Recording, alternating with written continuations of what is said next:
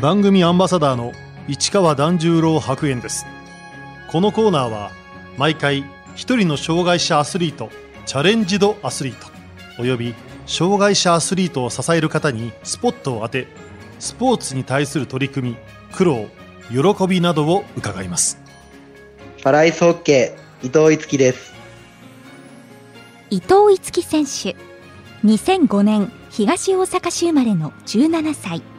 5歳の時にアイスホッケーを始めましたが小学3年生の時練習に向かう途中事故で頸髄を損傷下半身麻痺の重傷を負いました。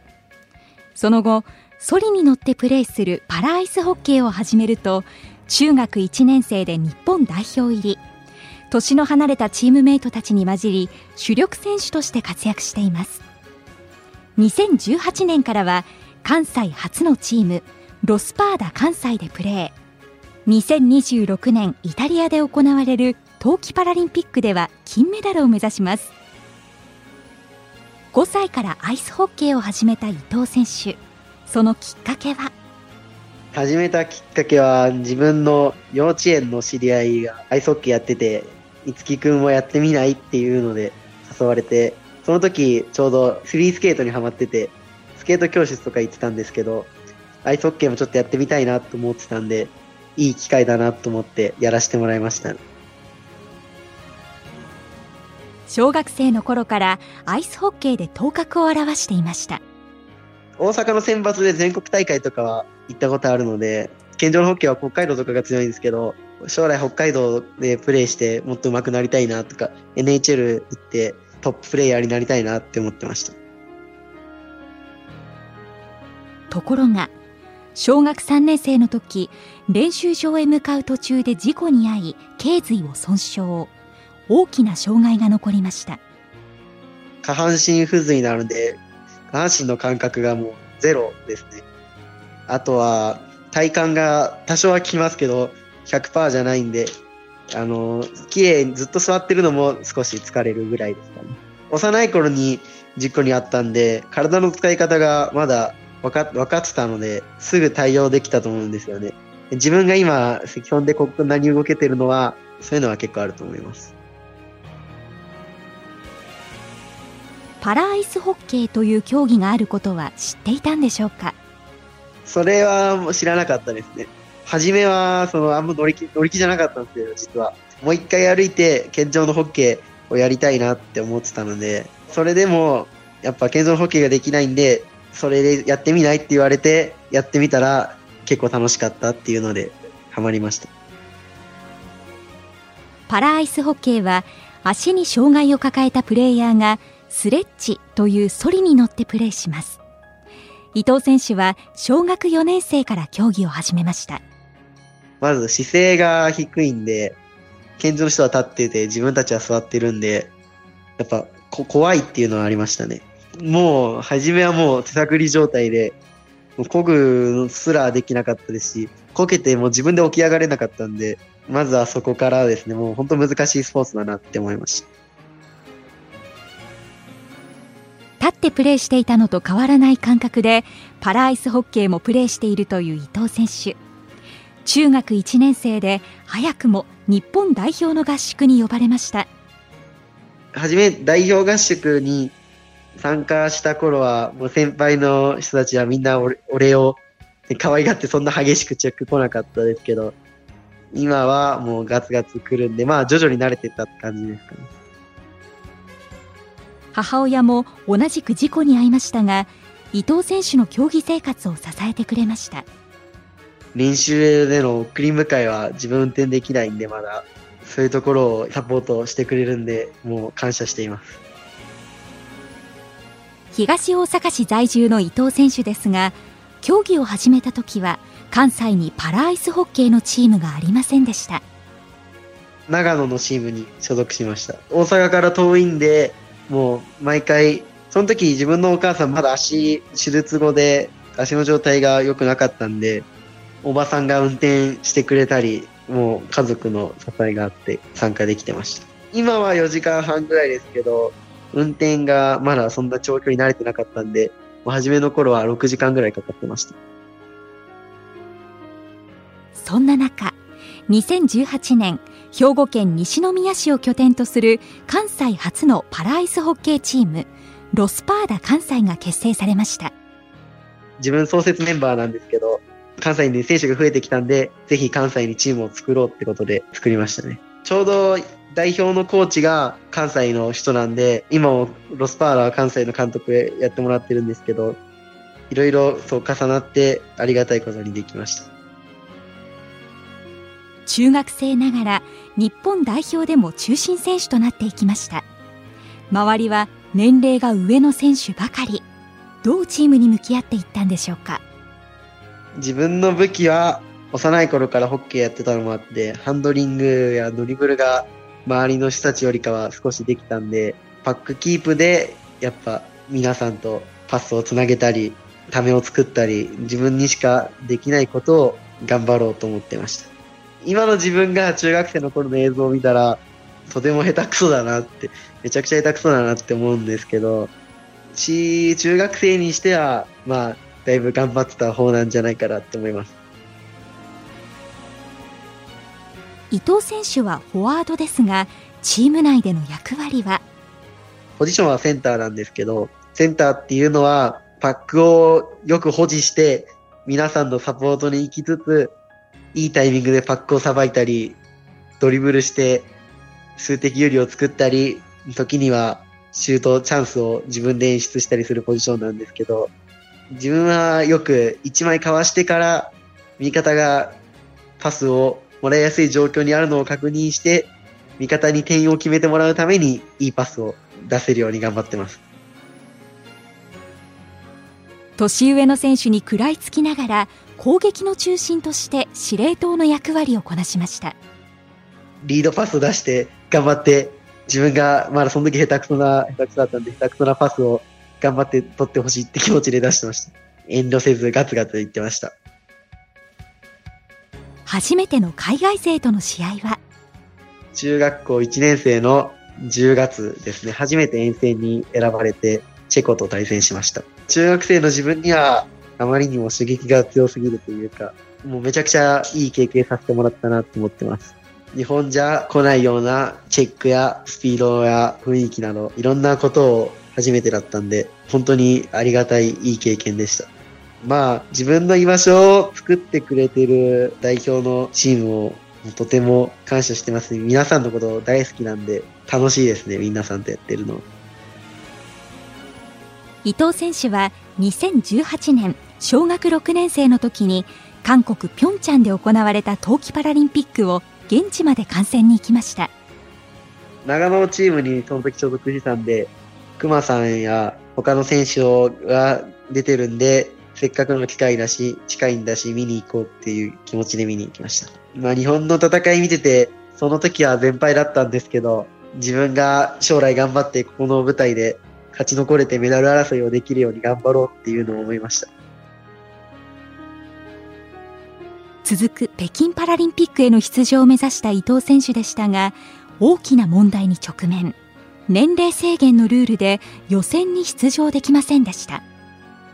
世界選手権の段階では16だったんですけど、その元日に16歳以上なんで、扱い的には15歳だったんですよ。なので出れなかったって感じです。もし選ばれ、出させてもらえるんなら、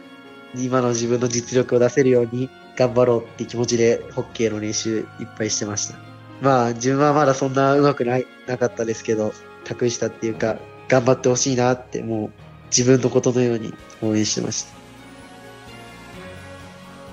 残念ながら日本は予選で敗退北京への出場権を獲得できず伊藤選手は4年後に向けて決意を新たにしました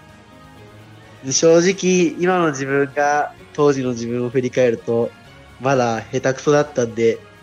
自分が出ても変わんなかったよねって思ってますけど当時の自分はやっぱちょっとでもチームに勝ちをもたらせるように出たかったなって気持ちは強かったですね。次からじゃなくて、もう負けた瞬間の今から次のパラリンピックまで始まってるんで、もう一日を無駄にしないように、ホッケーのことを考え、努力することが、まあ一番重要だなって思いました。4年後、イタリアのミラノ・コルティナ・ダンペッツォでパラリンピックが開催される時伊藤選手は二十歳になりますまずは試合の経験を積んで最終予選の舞台世界選手権の舞台で100%の自分を出し切れるようにメンタルトレーニングや技術のレベルを上げるように頑張ってますね。やっぱ自分のビデオを複数回見て何が良かったのか何が良くないのかっていうのを一個一個修正していくことが一番計画っていうか大事だなって思います。練習する場所や機会が多くて恵まれてるんですけど、その大学生とか大きくなってた時に、やっぱ海外に行って、海外でたくさん練習して、海外のレベルを肌で感じて、感じたいっていうのはやっぱ思いはあります。すでに海外も視野に入れています。うん、まあアメリカかカナダですね。英語の勉強もしたいですけど。昔はカナダ、アメリカ強かったですね。今はもうアメリカ一強なんで。レベル的にはやっぱアメリカに行きたいですけど、やっぱカナダの方が思い出強いですかね。自分、姉がいるんですけど、姉も健常のホッケーやってて、カナダに留学してたんですよ。それと今、代表にカナダからコーチが来てるんで、それもあり、やっぱカナダ行きたいなっていうのはあります。代表全体を底上げするには、競技人口を広げる必要もあります。伊藤選手は、普及活動や体験会にも積極的に参加しています。小さいパラのホッケーをできる子を見つけて、ロスパーラのチームに加入して、自分たちの下の世代の育成は頑張ってますね。通院に行くと、リハビリ室に行って、あの、センスのいい子いないか探ってます。結構自分が紹介したりして、チームの練習に来てくれる人がいますね。若い選手が少ない理由は、ハードルの高さがあると伊藤選手は言います。やっぱレベルが高いですね。やっぱ元からホッケーやってないと代表のチームの環境やレベルに一からついていくのはだいぶ時間かかるって思ってます。やっぱ家族のサポートがないとたくさん練習に参加できないので自分は恵まれてるなって思ってます。練習の機会を増やすため伊藤選手は健常のホッケーチームの練習にも参加。ソリに乗って一緒にプレーしています。まあ、そんな変わんないです。パラの人たちと。普通にパスも、レシーブも、シュートも、全く同じです。健常に混じって。そのおかげで、やっぱ自分で練習する、氷の上で乗る機会が多いんで、皆さんに比べて、自分を見つめ直して基礎をたくさんできるので、めちゃくちゃ感謝してます。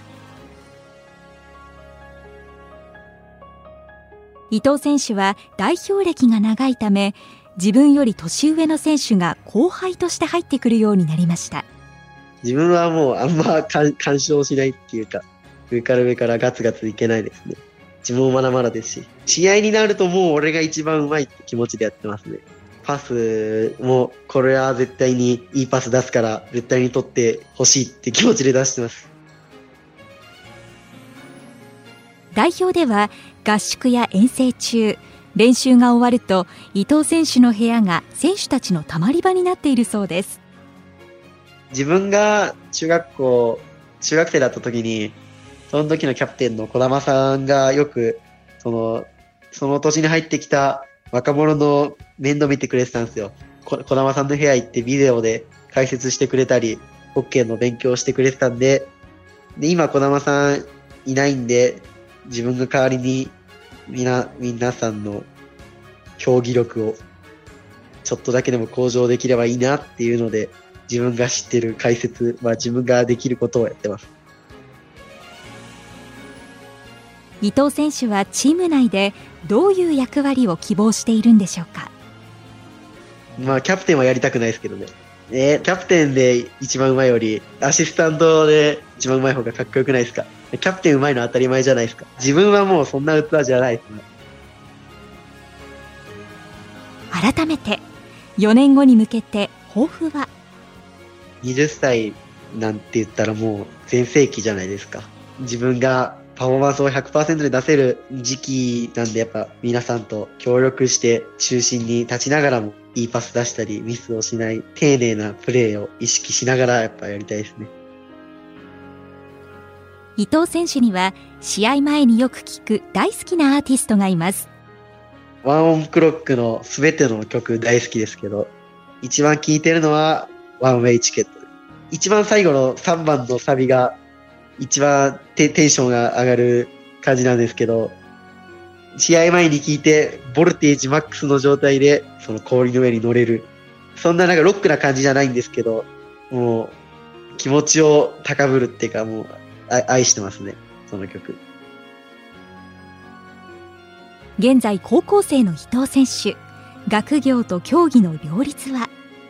学業とは両立できてないですね。勉強しながら競技できるやつは本当すごいと思います。練習は週3回ぐらいありますね。2週間に1回代表合宿があるんで、それプラスやっぱ冬になってくると遠征が入ってくるんで、遠征が入るとテストを受けれなくなってくるんで、受けれるテストを頑張んなきゃダメっていう感じですね。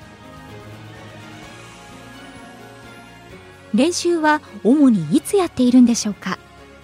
夜が多いです。8時や9時頃が多い気がしますね。1時間半みっちりあります。帰ってくるのも距離あったら車の移動が長くなるんで、少しそこで休憩し、寝たり、車でよく寝てます。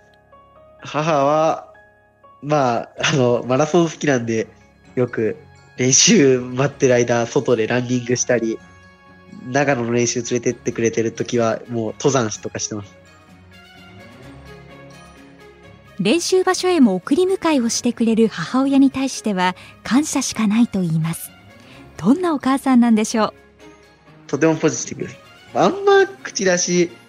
してこないですけど、まあそうですね。まあ、お母さんがもう自由な感じを見て自分も自由ですね。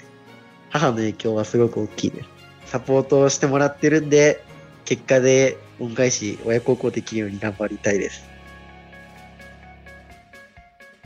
今目標にしている大会は？次の来年の世界選手権です。もう今 B プールなんですけど、その大会で2位以上に入って A プールへ昇格。もうこれが一番の目標です。もう1位通過を目標にしてます。パラリンピックを安心して出るためには世界ランクを上げていくことが最重要ですね。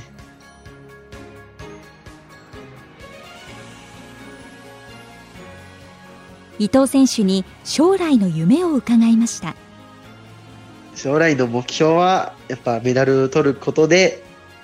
自分に憧れて若い選手がいっぱい出てきて日本のホッケー界を活発にすることが目標です。伊藤選手にとってパラアイスホッケーの魅力とは？パラアイスホッケーの魅力は激しいボディコンタクトやドリブルで抜いた時の爽快感みんなで熱くなれるシュートを決めた時の嬉しさ。やっぱチームスポーツならではの感情っていうか皆さんと切磋琢磨してレベルを上げていく。自分が上手くなってきたのがすぐわかる。スポーツとして最高なもういろんな魅力があると思います。